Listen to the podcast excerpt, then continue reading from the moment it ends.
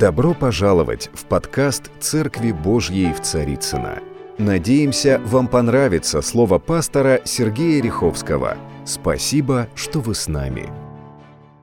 Слава Богу, друзья мои! Мне всегда нравится, когда приходит любовь сердца, потому что весь мир устроен любовью, потому что Бог есть любовь. И без любви все остальное просто бессмысленно. Если мы говорим языками человеческими, ангельскими, любви не имеем, мы ничто.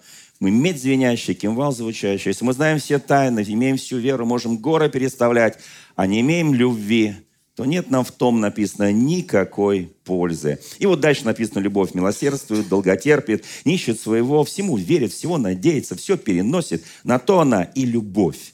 Потому что главное в жизни человека – это испытать любовь и жить в любви. Потому что просто испытать и оставить это в прошлом, и всегда вспоминать это послевкусие любви, которое у кого-то необратимо, а у кого-то обратимо. Вот об этом сегодня будет проповедь. Может быть, любовь обратимой. Хотя в названии проповеди звучит несколько иной акцент. Мы коснемся того и другого, потому что нам, как христианам, людям верующим, важно знать эти аспекты любви, концепт любви, так скажем, потому что от этого зависит наше не только настоящее, но и будущее. И будущее не только на земле. Потому что если Бог есть любовь, то и каждый из нас является носителем этой божественной любви. Мы в прошлый раз говорили о том, что если мы не вкусим, как благ Господь, мы не увидим благость Господа. Слово «вкушать» мы совершаем святое причастие, мы принимаем святыню Господня, Его ломимое тело, чаша, которой кровь пролита была на Голговском кресте ради нас и ради нашего спасения. И, конечно, для нас это вкушение открывает наши глаза. Мы говорили в прошлый раз, что Ева и Адам пока не вкусили, то есть это благословенное вкушение тела Христова, Его крови. Но бы есть и неблагословенное, я скажу так, грехопадение произошло от того, что Адам и Ева точно так же вкусили от древа познания добра и зла. Они каждый день ходили около этого дерева, но глаза их не были открыты. Но когда они вкусили, их глаза открылись. Всякий раз, когда мы вкушаем наши отношения, и это такое идиоматическое, конечно, выражение, понятно, что мы не кусаем друг друга, но мы вкушаем друг друга на вкус, на запах, на душевность, на любовь на прощение, на милость, на духовность. И всякий раз, когда мы вкушаем друг друга, у нас остается послевкусие. Либо мы захотим дальше, обычно с первого раза уже это послевкусие, оно диктует отношения на будущее. Точно так же в супружестве, точно так на работе. Человек пришел устраиваться, первый момент на тебя смотрит начальник, ты на него, ты либо полюбил, либо нет. Точно так везде, в любом деле. И это принципиально важная позиция. И когда мы начинаем вспоминать, вот это есть послевкусие. Помните, знаменитая ложечка нашлась, осадочек остался. Я надеюсь, что Господь нам даст правильные осадочки. А того, как мы вкушаем нашего Господа, у нас остается благословеннейшее послевкусие. Кто-то говорит, а я ничего не чувствую. Значит, ты не вкусил. И твои глаза не открылись. Скажу, более ты не увидел благо, благо от Господа. Потому что когда вкушаешь, глаза духовные открываются, и ты начинаешь видеть духовный мир.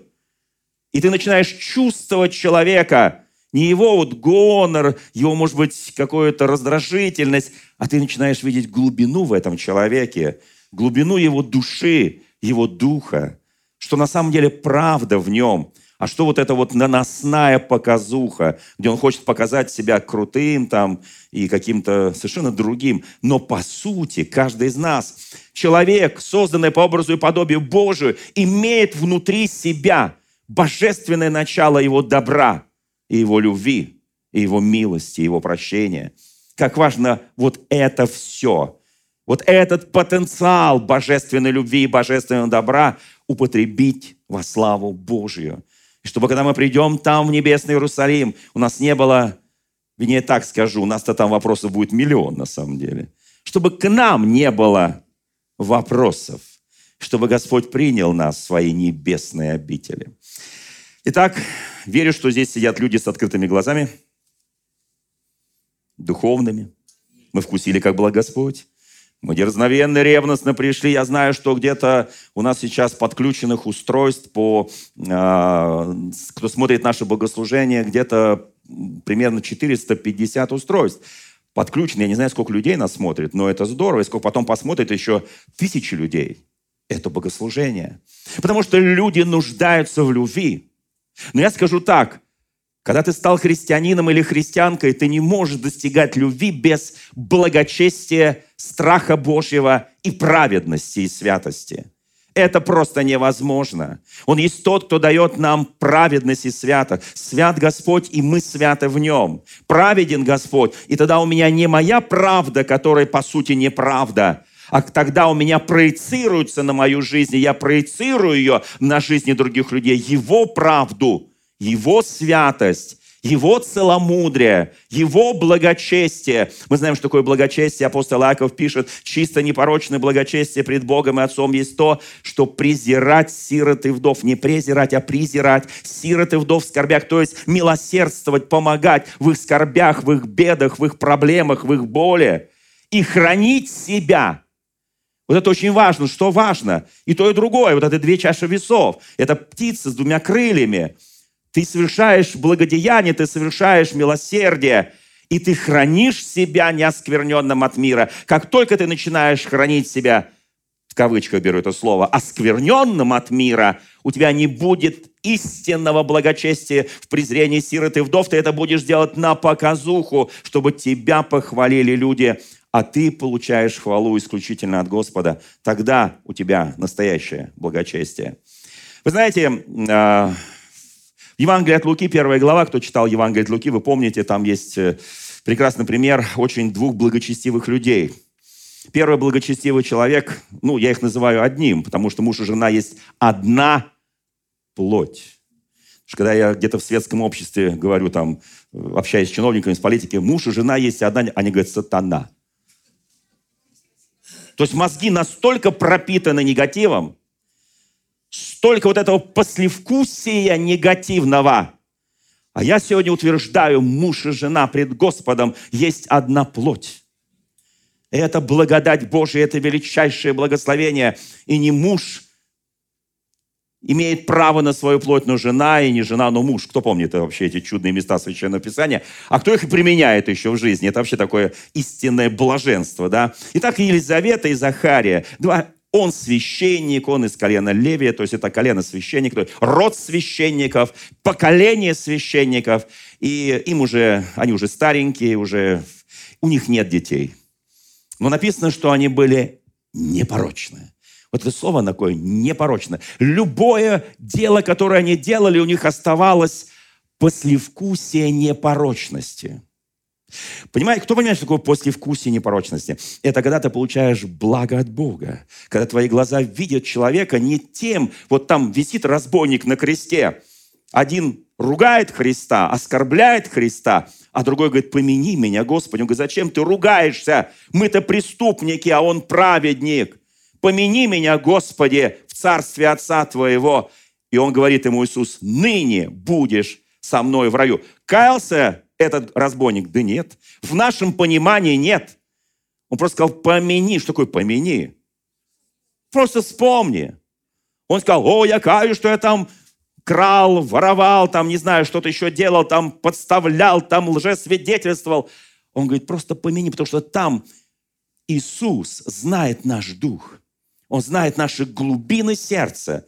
Он знает нас абсолютно и досконально. И он видит, что в одном разбойнике идет послевкусие ненависти.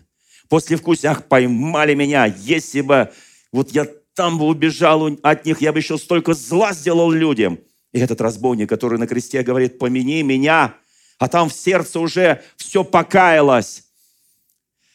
Захария и Елизавета прожили праведной жизнью всю жизнь, но так и не смогли главного исполнить, родить детей – и на Востоке это считалось позором.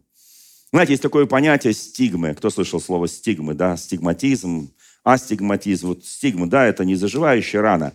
А после крестной смерти Христа и после воскресения, когда он сказал Фоме, Фома, Я хочу, чтобы ты не был неверующим, но был верующим, вложив в мои стигмы, в греческом языке написано, в мои позорные раны.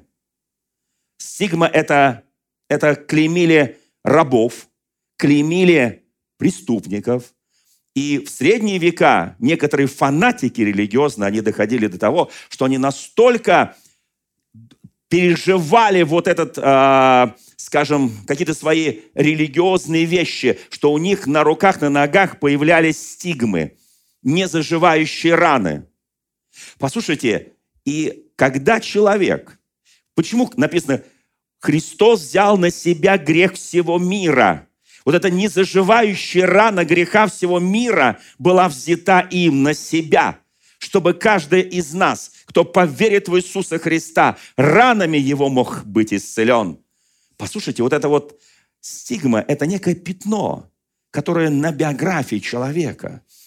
И, э, казалось бы, он уже стал другим, он уже, помните, Павлу говорили, а ты же был апостолу Павлу, ты же был величайший гонитель церкви, что ты сейчас из себя вот там апостола показываешь? Или другим людям, которые обратились в христианскую веру, будучи негодными людьми.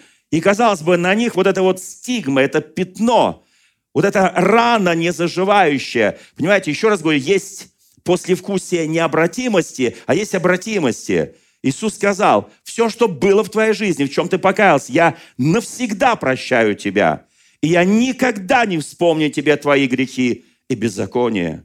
Вот почему ранами его мы исцелились. Это пятно стигма уходит. Оно было у Каина, кто помнит, да?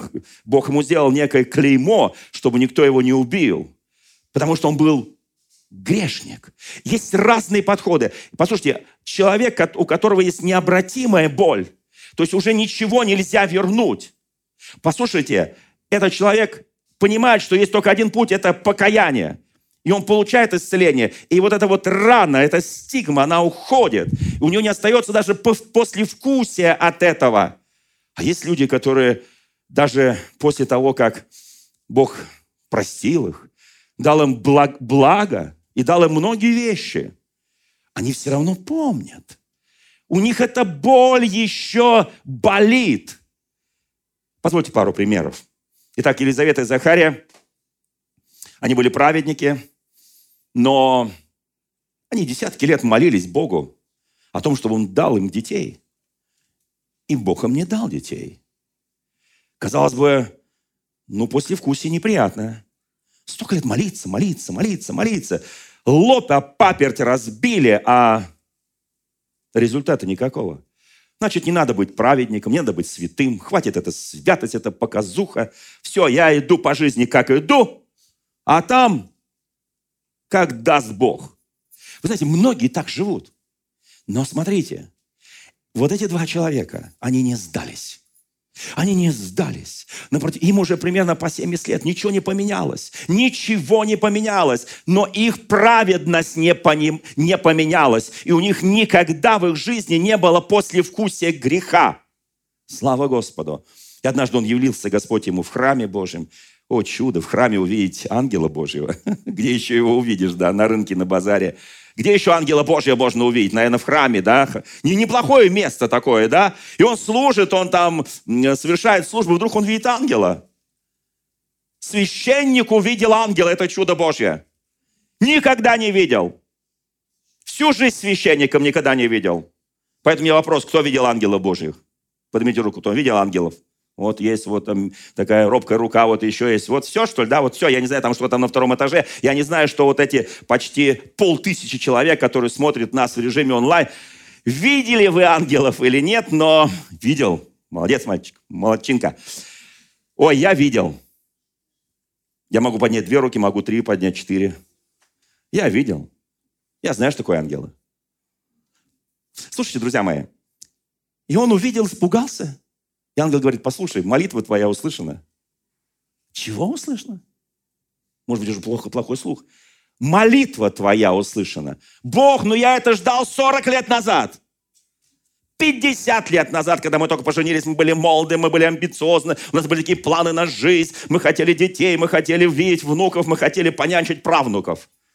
И вдруг ты говоришь, Когда мне уже, когда я уже вот-вот-вот одной ногой в могилу. Твоя молитва наконец услышана. Твое послевкусие от этого события в твоей жизни будет абсолютно необратимо к тому, о чем ты просил меня. Навсегда я исцеляю тебя. И он не поверил. И ангел Господень говорит, ну раз ты не веришь, ему там всю программу выдал. Ну, знаете, вот как-то вот, не, вот бывают священники, которые не верят в то, что делают. Но он праведник, он непорочный праведник. И тогда говорит, ты будешь молчать. И пока он не родится, пока ты не нарекешь ему имя, ты не сможешь говорить.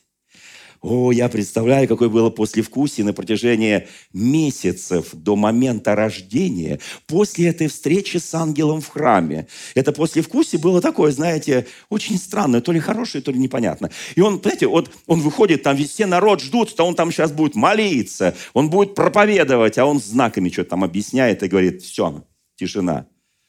И тогда он дослужил. Вот что самое интересное. Он мог сразу скорую вызвать, как наша сестра говорила. Вот, там весь Синдрион приехал бы, все левиты прискочили бы. Вот какое-то чудо, расскажи нам чудо, напиши.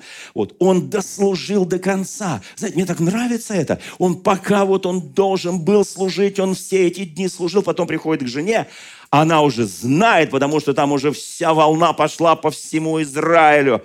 И знаете, он приходит и говорит, нас то будет сын. Он не мог это сказать. Он пишет ей послание. Кто последний раз писал письма жене? В WhatsApp каждый день, да? Понятно. Как хорошо, что создали WhatsApp, Facebook там и все, что к этому, все эти гаджеты и прочее. Слушайте, благодать какая. Наконец стали женам и мужьям писать письма. А раньше только знаками. В общем, чем закончилось, все знают. Родился Иоанн, креститель, предтеча Иисуса Христа от этого чудесного брака. И знаете, там все были в восторге. Это позитивный момент или нет? Послевкусие какое осталось? Удивительное. Удивительное послевкусие. Но вы знаете, есть еще две истории, тоже с неспособными родить детей. Речь идет о патриархов. Кто помнит историю Авраама и Сары, например? Историю Авраама и Агари, например. Один и тот же мужчина. И жена его в это время была. Кто помнит эту историю? Знаете, в этих историях есть нечто, о чем я хотел поделиться с вами, друзья мои. Потому что, знаете, мне очень нравится, а, как потом Авраам назовет вместе с Сарой своего сына. Назовут его Исаак. То есть в переводе на русский язык «Бог рассмешил меня». То есть э, Бог сделал мне смех. Такой ну, дословный перевод. Да? Вы знаете, но этому способствовало некоторые события, на самом деле, а, вот мы читаем 16, 17, 18 главу Бытия, вплоть до 21, мы прекрасно понимаем, что а, вначале Авраама не звали Авраам, его звали Авраам. Сарру не звали Сара, ее звали Сара. А, мы знаем, что Бог, когда они поверили в Него, Он испытал их какое-то время – и когда убедился в их верности, написано, поверил Авраам Господу, это вменилось ему в праведность. После этого Бог первым делом, Он меняет их имена. И он говорит, Авраам, ты больше не будешь называться Авраамом, будешь называться Авраамом. Потому что, э, кто знает, как э, звучит имя Авраам? Как звучит имя Авраам в переводе на русский язык? А отец, просто отец. Не более того, да. А как звучит имя Сара на русский? Са, Сара, Сара с «ар». На самом деле Бог не умножал одни и те же буквы. Он просто дополнил одной буквой, которая звучит как «хей». Он дополнил. И в имени Сары, и в имени Авраама. Он просто усилил значение. И Сара, она стала, она просто, ну, перевод простой очень. Госпожа. И вдруг госпожа множества, мать множества, мать многих народов. Слушайте, они еще ничего такого особо не сделали. Бог всегда дает свободу от послевкусия того, что было в твоей жизни, когда ты бился, вот не знаю, в закрытую дверь, когда ты стучался, и у тебя ничего не происходило, и тебе казалось, это тупик. А имя Авраама изменилось на Авраам и стало звучать «отец многих народов». Смотрите, как чудесно, как чудесно.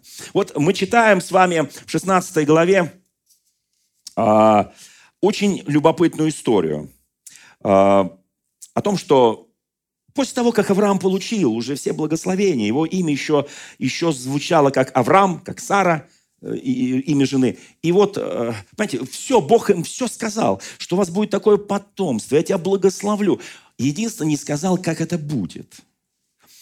Знаете, они еще жили прошлыми тоже. 20, они прожили уже к этому моменту очень долго вместе. И у них тоже не было детей. И у Сары была служанка по имени Агарь. Все знают эту историю. Агарь переводится на русский язык с древнееврейского. Это древнееврейское звучание, хотя она была египтянка, но мы сейчас говорим о том, как она проходит по Библии. А, ее звали, ее перевод был имени Беглянка. Собственно говоря, в этом суть ее и жизни была. Она каким-то образом убежала с Египта, каким-то образом она стала, а мы, между прочим, помним, каким образом, а, она стала служанкой Сары. И вот смотрите, они оба поверили в то, что... И вот здесь, в этой главе, в 16 написано, что Сара подумала, что так как она уже не способна родить, и она бесплодна, она подумала о том, ей там уже было, между нами говоря, за 70, да? И она подумала о том, что, наверное, родит ее служанка. И этот ребенок по древнему закону станет, знаете, такое суррогатное материнство в каком-то смысле, да? Мы сегодня обсуждаем суррогатное материнство, хорошо или плохо, вот. Но это не в чистом виде, конечно, суррогатное материнство, но, это в определенной степени, да? И такой был закон, что если служанка, если а, супруга соглашалась, будучи неплодной, чтобы от служанки было зачатие, она родила. И мы видим эту историю. Очень-очень непростая история. Итак, она служанка у Сары, Агарь. Это беглянка. И тогда Сара навязывает своему Аврааму, говоря, она моя служанка, она моя собственность, она моя, моя движимая собственность. Поэтому я прошу тебя, ты должен сделать... Слава тебе, Господи, что в Евангелии подобные вещи называются прелюбодеянием. Подобные вещи называются блудом. Но в ветхозаветное время это допускалось по каким-то причинам. Нам сегодня даже очень сложно судить об этих причинах, потому что это равносильно, что мы живем в одном э, культурном, так сказать, э, окружении, техническом и прочее, и обсуждать, что было тогда правильно или неправильно. Для меня есть одно мерило, это священное писание, которое я читаю, Ветхого и Нового Завета, которое говорит, это было правильно, это было неправильно, все. Все остальное от лукава, простите меня. Я даже не хочу глубоко входить в это. Но я, я так рад, что я родился в новозаветнее время. Я так рад, что мне не нужно пройти путь Авраама, путь Исаака. А еще так подумаешь, так путь Иакова. Две жены, две наложницы. Ну ж, Господи! Слава Богу, что это Ветхий Завет. Слава Богу, что я живу в Новом Завете. Слава Богу, что у меня одна жена, а у нее один муж. Слава Богу! Что мы верны друг другу до конца, до смерти, пока смерть нас не разлучает. Слава Богу! Кто скажет, здесь есть мужья и жены, там, кто нас смотрит, скажите своей жене, скажите своему мужу, я так счастлив, я такая счастливая, что ты у меня один, а я у тебя одна. Благодать ты какая. Правда, друзья мои? Вкусите, почаще жену вкусай, вкушайте. Жены, вкушайте мужей ваших. И до вашего глаза откроется, и вы увидите, как благ Господь. Аминь. Слава Богу. Господь всегда благ. Это тот случай, когда жена не будет против, когда будете вкушать ее. Вкушать, не кусать. О, великий могучий русский язык Пушкина, Достоевского и, и прочих, Салтыкова, Щедрина и так далее. Великий могучий. Слово вкушать и, вкус, и, и кусать отличаются. И так она уговаривает свою служанку Агарь, Сара, отдает ее мужу.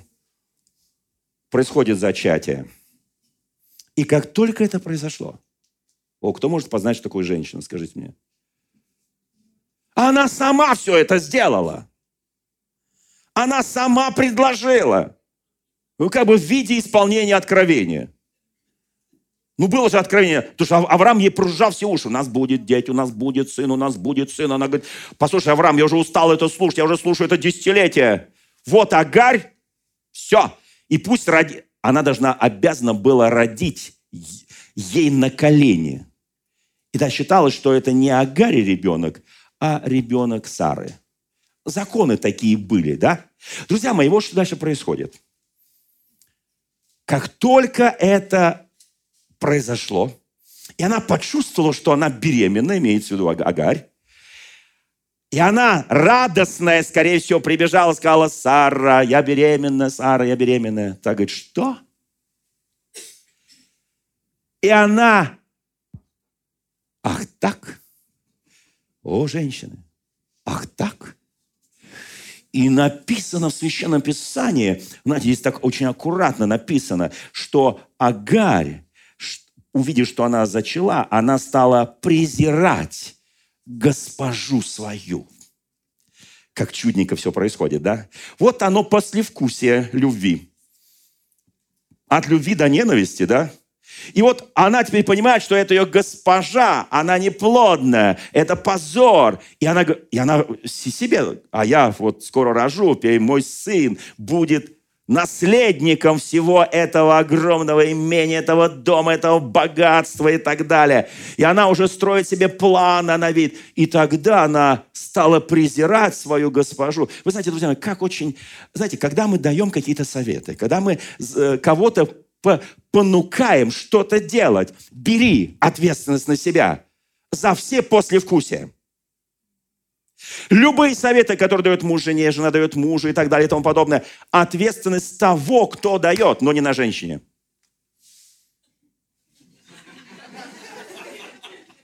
Я так понимаю, что стало доходить, да? Слушайте, вы скажете, как? Ну просто потому, что муж глава семьи. И он должен был думать, что делает. Он родил такую проблему на Ближнем Востоке, которую до сегодняшнего дня никакие политики, армии, никто не может решить. Ладно, об этом не будем. Кто скажет, ну как же так, это же вот... А вот так. И тогда написано, там прям написано, и тогда, когда Агарь стала Сару презирать, вот, Сара приходит к Аврааму и говорит, в обиде моей ты виновен. Логика. Помогите мне с логикой. Это нету логики. Это у нас, мужчин, нету, а у женщин есть. Ты виновен, все. Помните, когда пришел один человек и говорит, Господи, у меня к тебе есть там три вопроса. Вот, построить мост между Америкой и Россией, шесть полос в одну сторону, шесть в другую. Вот. И там, это, говорит, первый вопрос, там второй, потом третий, говорит, э, Господи, дай мне хотя бы раз понять, что такое женщина. Господь говорит, нет, не смогу тебе это объяснить. Вот. Что там ты про мост говорил? Хотя вначале бы сказал, это невозможно. мост построим. Слушайте, здесь написано, здесь написано, которую я дала тебе, и она зачала и стала презирать меня. Господь пусть будет судьей между мной и между тобою. Не между мной, то есть Сарой и Агарью, а между мной и тобой. Я представляю, у Авраама просто вот у него такое все, вот такое все, пошло, пошло, пошло, пошло. И написано, Авраам сказал Саре, вот служанка твоя в твоих руках, делай с нею что тебе угодно. И Сара стала, здесь написано, притеснять ее. Знак благодарности, видимо. И та убежала. И ее назвали Агарь, то есть беглянка. Она убежала. Она убежала. Ужасное послевкусие. А у меня вопрос, это послевкусие обратимо или нет? В отношениях между Авраамом и Сарой, между Авраамом и Агарию, между Сарой и Агарию. Это вот как это послевкусие сработает? Оно исцелится, то есть будет уже необратимым, или не исцелится, то есть будет постоянно обратимым. Да или нет? Это вопрос серьезный. И знаете, что происходит? Она убегает. И Писание говорит, следующий стих, «И нашел ее, Агарь, то есть ангел Господний у источника воды в пустыне, у источника на дороге в Суру, и сказал ей, Агарь, служанка Сарина». Как он к ней обращается, ангел Божий? Он говорит, ты, Агарь, ты служанка Сарина, ты беглянка, ты убежала. И дальше написано, Откуда ты пришла и куда ты идешь? Она сказала, я бегу от лица Сары, госпожи моей. Ангел Господень сказал ей, возвратись госпоже своей и покорись ей. Бог, у тебя есть справедливость? Да, есть. Зачем ты мне это говоришь вернуться? Почему ты мне это говоришь вернуться? Писание говорит, и сказал ей ангел Господень, умножаю, умножу потомство твое, что нельзя будет счесть его от такого множества. Невозможно будет посчитать его. У тебя будет огромное, огромное. Ты беременна, он сказал, ты родишь имя. И наречешь его имя Измаил. Ибо услышал Господь страдание твое. Послушайте, послушайте, вот люди с тобой могут быть. Неважно, какое у них там послевкусие от знакомства с тобой. Неважно, как что-то сложилось потом по жизни. Люди с тобой могут быть несправедливы. Люди могут с тобой быть неискренние. Люди могут с тобой фарисействовать, говорить все, что угодно, негативно, плохое. Да мне это не важно, мне важно, что обо мне говорит Бог. И если я страдаю, Писание говорит, Бог услышал твое страдание, Господь услышал. Я скажу больше, она получает. Вот это такую реабилитацию, такую уникальнейшую возможность. Бог поменяет ее после вкусия. Потом она в конце концов все-таки убежит, но это будет потом, аж через 14 лет, когда родится Исаак, сын обетования. Послушайте, но вот эти годы она будет наслаждаться. Вообще, она покорилась царе, потому что есть некая правда. Кто бы с тобой поступал, как бы несправедливо ты думаешь, но мы ходим не пред этим человеком, мы ходим пред Богом. Вот это очень важный момент. Здесь написано, от тебя произойдет великий народ, ты беременна. И он, твой сын, будет между людьми, как дикий осел. Как дикий осел. Руки его на всех, и руки всех на него. Жить будет он пред лицом братьев своих. Смотрите, какое пророчество. Он будет как дикий осел, он будет каждому приставать, и руки всех будут на нем, и, и руки его будут на всех. Кто сегодня пытается разобраться в политике Ближнего Востока, поднимите руку. Только Господь Бог. Потому что там есть всякие и дикие ослы, там все есть. Там все есть. Ну как можно с этим разобраться? Когда независимо от каких причин его руки будут на тебе. И ты подумаешь, тебе надо наложить руки на него. Потому что его руки на тебе. И это будет бесконечно, это будет всегда. До пришествия. Как интересно, правда? Послевкусие, которое длиной в тысячелетия. Послевкусие от этих обид. Послевкусие, оно стало, послушайте, обратимым. Она постоянно, это послевкусие будет возвращаться на тысячелетия, на столетия. Нам с вами, на самом деле, сравнивать-то не с чем, потому что Хотя у нас там и крепостное право было, но кто из нас там куда возвращается, я об этом уже говорил. Кто помнит, у кого были дедушка, прадеду, прапрадедушка, прапрабабушка крепостными? А были же. Ну, как-то признаться в этом не очень. Слушайте, почему? Потому что Бог исцелил нас. Потому что у нас нет этого возвращения в прошлое. У нас есть настоящее и будущее. И здесь написано, и сказал ей ангел, так будет. И нарекла Агарь Господа, который говорил с ней. Послушайте, с ней говорил Господь. Когда многие сегодня говорят, вот это Агарь, там Измаил, там... Слушайте, здесь написано, с ней говорил Господь. Господь, почему? Потому что она носила под сердцем дитя Авраама. Потому что ради Авраама Бог спасает жизнь Агаре и Измаила.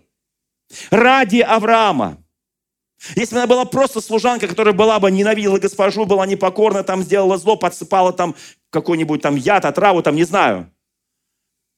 Она носит под сердцем по решению Сары и согласию Авраама. Она носит дитя, она носит дитя Авраама. Ради этого Бог делает многие вещи. Здесь написано, она нарекла этот источник, у которого она встретилась с ангелом Господним, «Ты Бог, видящий меня». Ибо сказала она, точно я видела здесь след видящего меня. Почему источник до сих пор называется этим именем? Живой, живого, видящего меня. Я очень хочу, чтобы каждый из нас имел этот источник. Ты могла сделать глупости, ты тоже мог сделать глупости по жизни – и, может быть, ты убегаешь, ты пытаешься убежать от этой нелюбви, ненависти, еще куда-то. Но вдруг ты слышишь, как ангел Господень тебя находит. Ты, казалось бы, там у этого источника воды, потому что следующий твой бег, это будет уже не к источнику воды, а просто в пустыню. И твой ребенок, 14-летний, на глазах твоих будет умирать. И ты будешь вопить, и Бог тебя не услышит. Потому что что-то произошло между тобой, и ты, может быть, неправильно воспитала своего ребенка, он становится диким, как осел, чтобы стать, потому что до 14 лет уже после этого перевоспитывать очень сложно. Вот что вложили, то вложили.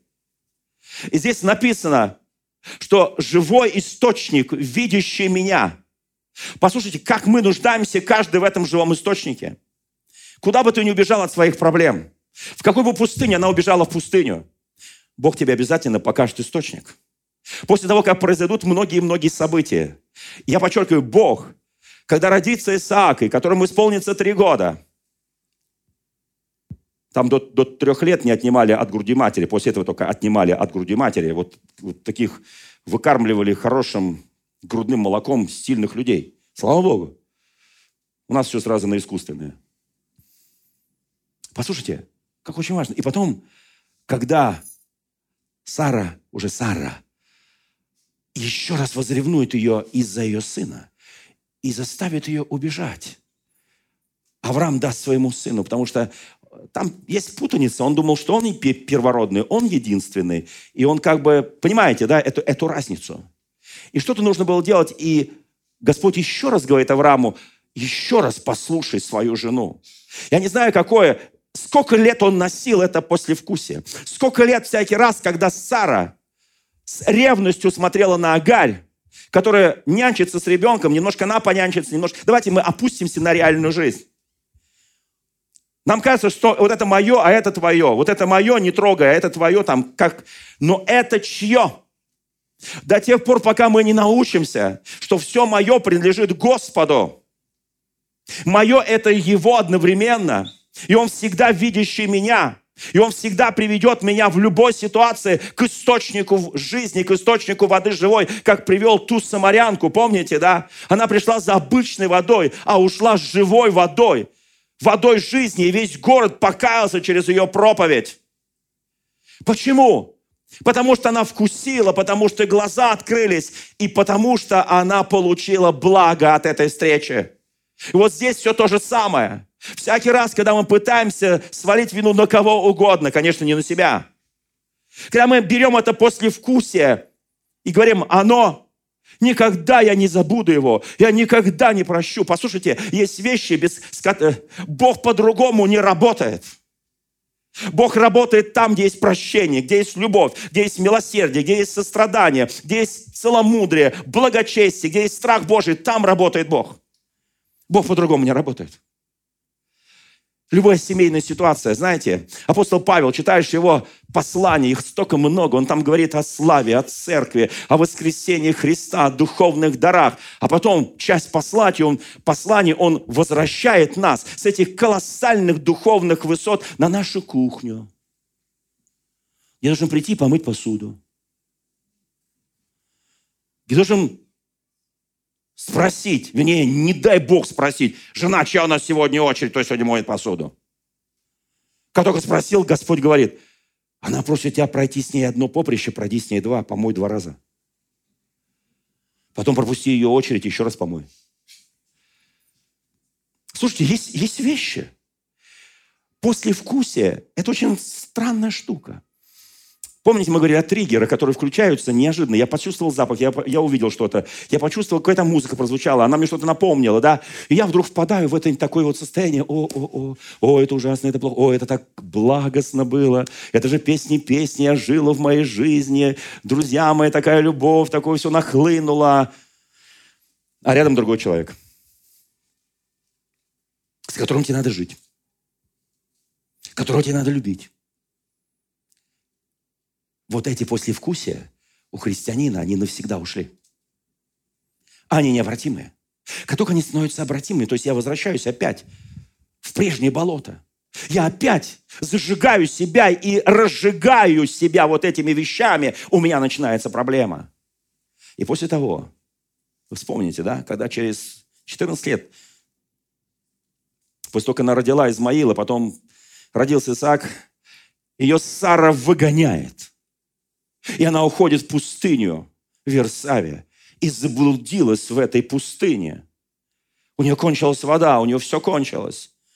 И она со своим ребенком, которому 14 лет, там написано «отрок», и она оставляет его под деревом, там хоть какая-то тень сама отходит на, на длинное расстояние и начинает умолять Бога, просить Бога, Господи, пожалуйста, спаси мою жизнь. Я всю жизнь бегаю, мое имя беглянка, я всю жизнь бегаю, Господи, останови меня, пожалуйста, хоть где-нибудь. Я устала от этого, я доказываю всем, доказываю Аврааму, доказываю Саре. Я, Господи, конечно, я нагрешила, потому что я стала ее презирать, потому что я сама понаделала многих вещей.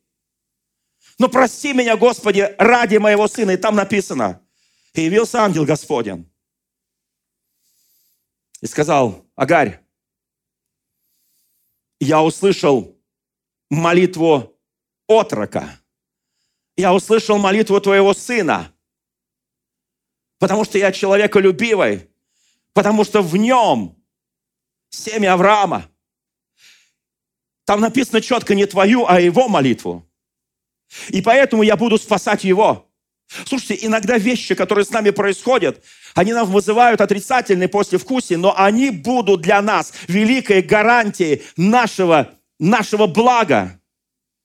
О, зачем я это сделала? О, зачем? Послушайте, если ты это сделала в послушании Господа, и что-то получилось, того, что ты не понимаешь, не принимаешь, послушайте, но есть вещи, которые на будущее спасут тебе жизнь, и спасут жизнь твоей семье, и спасут жизнь твоему ребенку. И Господь говорит, я услышал. И она, когда услышала Господа, она его 14 лет не слышала. После вот той встречи там, у этого источника живого, видящего меня, она его 14 лет не слышала. Она все играла вот в эти дворцовые игры. Как бы скинуть с престола Сару, как бы скинуть э, Исаака с престола, а я посажу Измаила, а рядом сяду сама. Вот чем она занималась.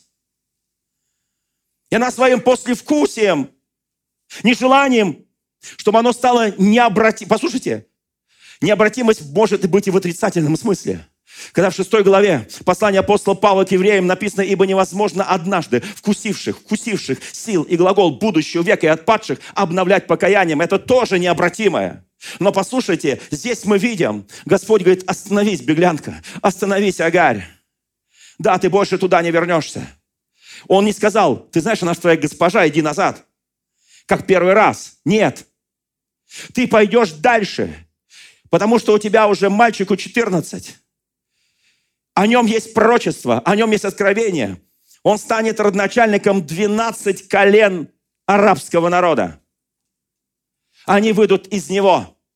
Он будет великим, но он будет как дикий осел. Послушайте, есть вещи, которые, он говорит, не ради тебя, а ради него спасаю.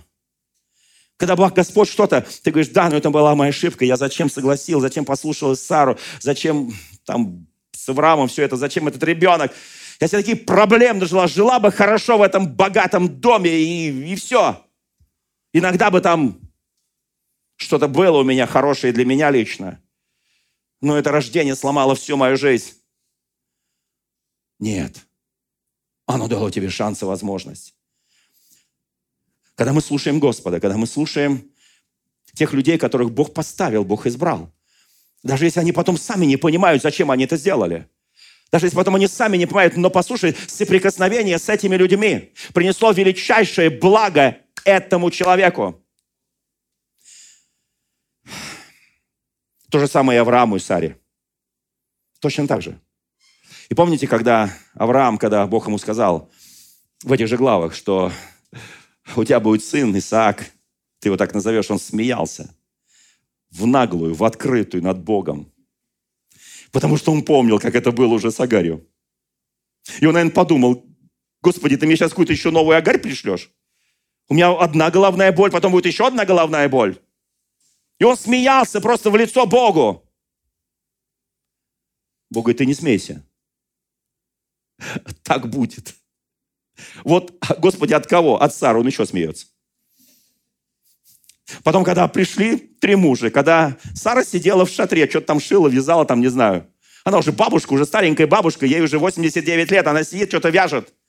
И вдруг приходят три мужа и говорят, я буду через год, и у твоей Сары будет сын. И она там засмеялась. А они вообще специалисты по смеху.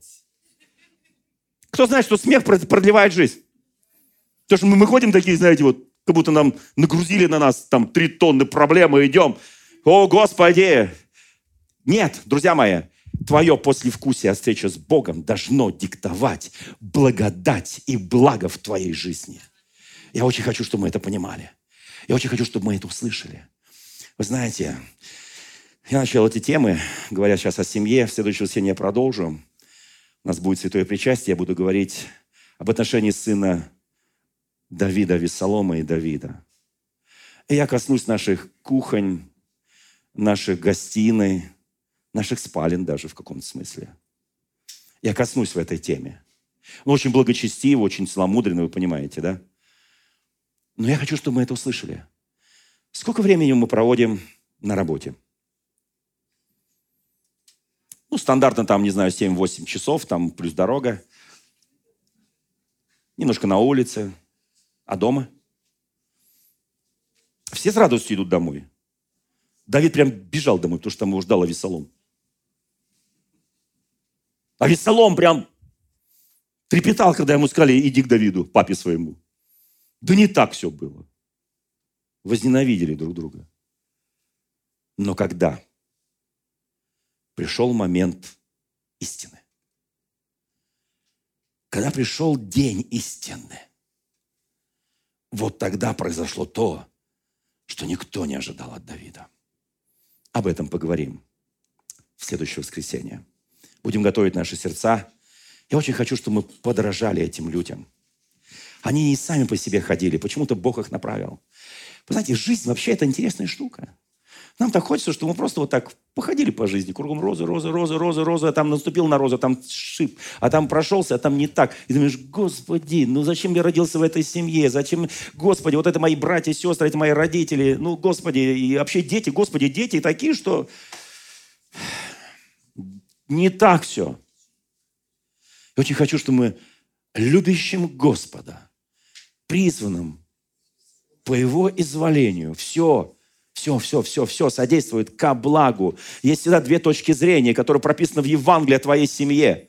Враги же человеку домашние его. Кто помнит это место Священного Писания? Прямая речь кого?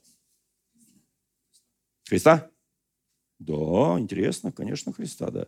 И кто не возненавидит, там еще, еще усиливает. Мы об этом как-то с вами говорили даже на проповеди. Но есть еще другие места Священного Писания.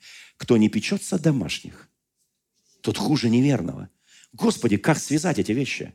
Как получить благо? Как вкусить эти вещи, чтобы открыть? Знаете, и возвращаясь к Агаре, как только Бог ей сказал, что я услышал молитву отрока твоего сына, не тебя, как только она вкусила эту благую весть, мгновенно открылись ее глаза, и она не ожидала, что она сидит рядом с источником воды.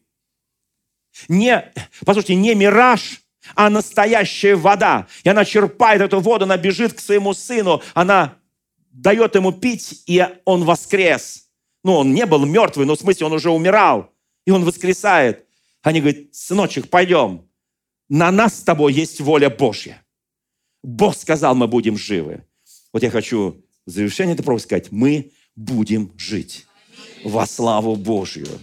Как бы тебя ни повел Господь, через что бы ни повел Господь, убери негативные послевкусия. Первая глава Иакова, прошу всех прочитать, потому что в следующее воскресенье я начну с этого. Иакова. Помните, там написаны интересные вещи? Радуйтесь, драгоценные братья и сестры, когда впадаете в различные искушения. Ибо испытанная вера ваша станет драгоценнее гибнущего, хотя огнем испытанное золото. Помните, да? Вот. Потому что мы должны пройти и всякое испытание, маленькой сложности в семье, на работе, неважно, на улице, там, не знаю, с друзьями, с врагами, оно делает нас сильнее, и мы поднимаемся из веры в веру, из силу в силу. Вот что с нами происходит. Вы скажете, а зачем так сложно жить-то? Не, ну можно, конечно, уйти в тайгу. Там пару еще скитаются. Можно еще куда-нибудь уйти. Но от себя-то не убежишь. Поэтому не надо нам ни тайга, ни пустыня. Давайте жить полноценной жизнью. Вот здесь. Там, где нас Господь поселил. В той семье, где мы живем. Ты сейчас находишься у источника, на котором написано «Живой, видящий меня». И по-другому не будет.